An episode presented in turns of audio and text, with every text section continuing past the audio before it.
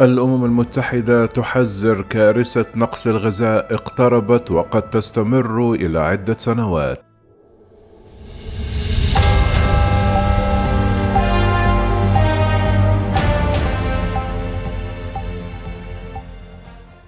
بالغزو الروسي لأوكرانيا سوف تتدمر حياة أشخاص بعيدين عن ساحه المعركة. توقفت صادرات أوكرانيا من الحبوب والبذور الزيتية كما أن روسيا مهددة حيث يوفر البلدان معا 12% من السعرات الحرارية المتداولة. ارتفعت أسعار القمح بنسبة 53% منذ بداية العام وقفزت بنسبة 6% بعد أن قالت الهند أنها ستعلق الصادرات بسبب موجة الحرارة المثيرة للقلق. إن الفكرة المقبولة على نطاق واسع حول أزمة تكلفة المعيشة لا تبدأ في إدراك خطورة ما قد ينتظرنا في المستقبل. وحذر الأمين العام للأمم المتحدة من أن الأشهر المقبلة سوف تشهد شبح نقص الغذاء العالمي الذي يستمر لسنوات وقد أدى ارتفاع تكلفة المواد الغذائية الأساسية بالفعل وقدرت الأمم المتحدة إلى أن قرابة مليار فاصلة ستة على شفا المجاعة.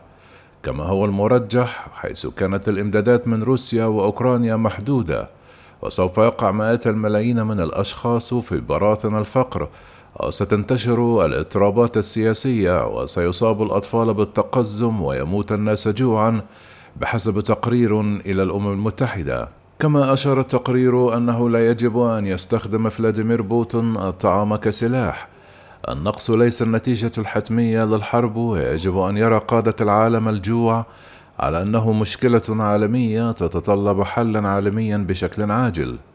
تزود روسيا وأوكرانيا 28% من القمح المتداول عالميا و29% من الشعير و15% من الذرة و75% من زيت عباد الشمس. تساهم روسيا وأوكرانيا بنحو نصف الحبوب التي يستوردها لبنان وتونس. وبالنسبة لليبيا ومصر فإن الرقم هو الثلثين. توفر الصادرات الغذائية الأوكرانية السعرات الحرارية لإطعام قرابة نصف مليار شخص. والآن تعطل الحرب هذه الإمدادات لأن أوكرانيا قامت بتلغيم مياهها لردع أي هجوم وتحاصر روسيا من أوديسا. حتى قبل الغزو حذر برنامج الغذاء العالمي من أن عام 2022 سيكون عاما فظيعا. قالت الصين أكبر منتج للقمح أنه بعد هطول الأمطار التي أخرت الزراعة العام الماضي. قد يكون هذا المحصول هو الأسوأ على الإطلاق بالإضافة إلى درجات الحرارة القصوى في الهند ثاني أكبر منتج في العالم. ويهدد نقص الأمطار باستنزاف المحاصيل في سلاسل الخبز الأخرى من حزام القمح الأمريكي إلى منطقة بوس في فرنسا ويعاني القرن الأفريقي من أسوأ موجة جفاف منذ أربعة عقود. كل هذا سيكون له تأثير خطير على الفقراء. الأسر في الاقتصادات الناشئة تنفق قرابة 25% من ميزانيتها على الغذاء. في إفريقيا جنوب الصحراء الكبرى تنفق قرابة 40% الخبز في مصر يوفر 30% من السعرات الحرارية وفي العديد من البلدان المستوردة لا تستطيع الحكومات تحمل الإعانات لزيادة المساعدة للفقراء خاصة إذا كانت تستورد الطاقة أيضا. تنذر الأزمة بأن تزداد سوءا. كانت أوكرانيا قد شحنت بالفعل الكثير من محصول الصيف الماضي قبل الحرب ولا تزال روسيا قادرة على بيع حبوبها. على الرغم من التكاليف الإضافية والمخاطر التي يتعرض لها الشاحنون ومع ذلك فإن تلك الصوامع الأوكرانية التي لم يتلفها القتال مليئة بالذرة والشعير ليس لدى المزارعين مكان لتخزين محصولهم القادم ومن المقرر أن يبدأ في أواخر يونيو وبالتالي قد يتعفن وهم يفتقرون إلى الوقود واليد العاملة لزراعة واحد بعد ذلك. روسيا من جانبها قد تفتقر إلى بعض الإمدادات من البذور والمبيدات الحشرية التي تشتريها عادة من الاتحاد الأوروبي. على الرغم من ارتفاع أسعار الحبوب، قد لا يعوض المزارعين في أماكن أخرى من العالم النقص أحد الأسباب هو أن الأسعار متقلبة والأسوأ من ذلك هو أن هوامش الربح آخذة في الانكماش بسبب ارتفاع أسعار الأسمدة والطاقة هذه هي التكاليف الرئيسية التي يتحملها المزارعون وكلا السوقين معطلين بسبب العقوبات والتدافع على الغاز الطبيعي. إذ قلل المزارعون من استخدام الأسمدة فستكون الغلات العالمية أقل في الوقت الخطأ. قد يؤدي رد السياسيين القلقين إلى تفاقم الوضع السيء منذ بداية الحرب. أعلنت 23 دولة من قزاخستان إلى الكويت قيودا صارمة على الصادرات الغذائية التي تغطي عشرة في المائة من السعرات الحرارية المتداولة عالميا أكثر من خمسة صادرات الأسمدة مقيدة. إذا توقفت التجارة فسوف تحدث المجاعة. تم تجهيز المشهد للعبة إلقاء اللوم حيث يدين الغرب السيد بوتون لغزوه. كما تندد روسيا بالعقوبات الغربية.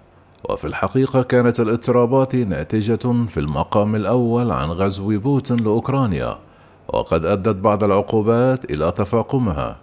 يمكن أن تصبح الحجة بسهولة ذريعة للتقاعس عن العمل. في غضون ذلك سيعاني الكثير من الناس من الجوع ويموت بعضهم.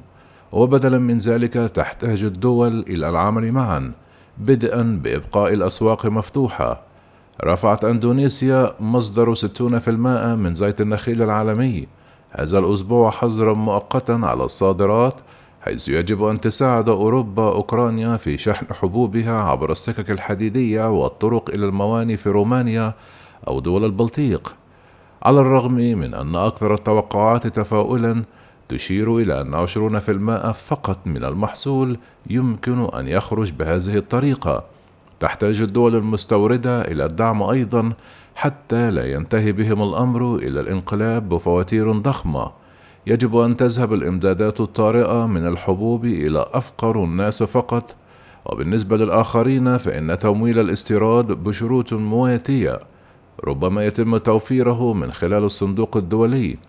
سيسمح بدولارات الجهات المانحة وقد يساعد الإعفاء من الديون أيضا على تحرير الموارد الحيوية. هناك مجال للاستبدال حيث يتم استخدام عشرة في المائة من جميع الحبوب في صناعة الوقود الحيوي وثمانية عشر في المائة من الزيوت النباتية تذهب إلى وقود الديزل الحيوي. أضعفت فنلندا وكرواتيا التفويضات التي تتطلب البنزين ليشمل الوقود من المحاصيل. يجب على الآخرين اتباع قيادتهم. حيث تستخدم كمية هائلة من الحبوب لتغذية الحيوانات وذلك وفقا لمنظمة الأغذية والزراعة. تمثل الحبوب 13% من الأعلاف الجافة للماشية. ففي عام 2021 استوردت الصين 28 مليون طن من الذرة لإطعام الخنازير أي أكثر من صادرات أوكرانيا في عام. ويجب على الدول من كسر الحصار المفروض على البحر الأسود. يوجد ما يقرب من 25 مليون طن من الذرة والقمح أي ما يعادل الاستهلاك السنوي لجميع الاقتصادات الأقل نموا في العالم محاصرة في أوكرانيا. تحاول روسيا التي تكافح في ساحة المعركة من خنق الاقتصاد الأوكراني. وأوكرانيا مترددة في إزالة الألغام من البحر الأسود. وسوف يكون إقناعهم بالتراجع مهمة للدول بما في ذلك الهند والصين التي نجت من الحرب وقد تتطلب القوافل حراسة مسلحة يدعمها تحالف واسع فإن إطعام عالم مليء بالفقراء هو عمل الجميع.